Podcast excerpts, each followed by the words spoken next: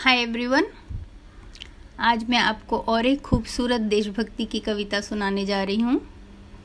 आपने ज़रूर से जयशंकर प्रसाद जी का नाम सुना होगा। वो हिंदी के बहुत ही अच्छे कवि हैं।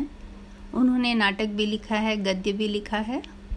उनका एक नाटक है, चंद्रगुप्त। उसके अंदर की ये कविता है।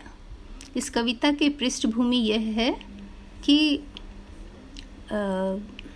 सेल्यूकस की सेना पश्चिम सीमा पे भारत के पड़ाव डाले हुए है। वो भारत को विजय करने के लिए बहुत बड़ी सेना लेके पहुँचा हुआ है और गांधार का राजकुमार आम्भिक उससे मित्रता करने को तत्पर है। किंतु वहाँ की राजकुमारी अलका उससे दोस्ती नहीं करना चाहती, अपने देश का स्वतंत्र ख़त्म नहीं होने देना चाहती है और वो अपने देश के सैनिकों को प्रोत्साहित कर रही है।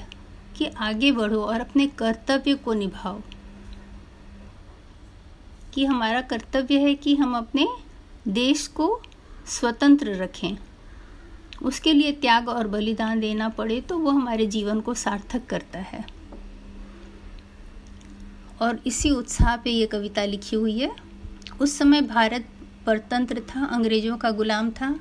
कवि के हृदय में भारत की स्वतंत्रता की इच्छा प्रबल जागृत हो रही है और वो भारत के सेनानियों को ये संदेश देना चाहते हैं कि हम आगे बढ़ें और अपने देश को आज़ाद करें। तो प्रस्तुत है, बहुत छोटी सी कविता है।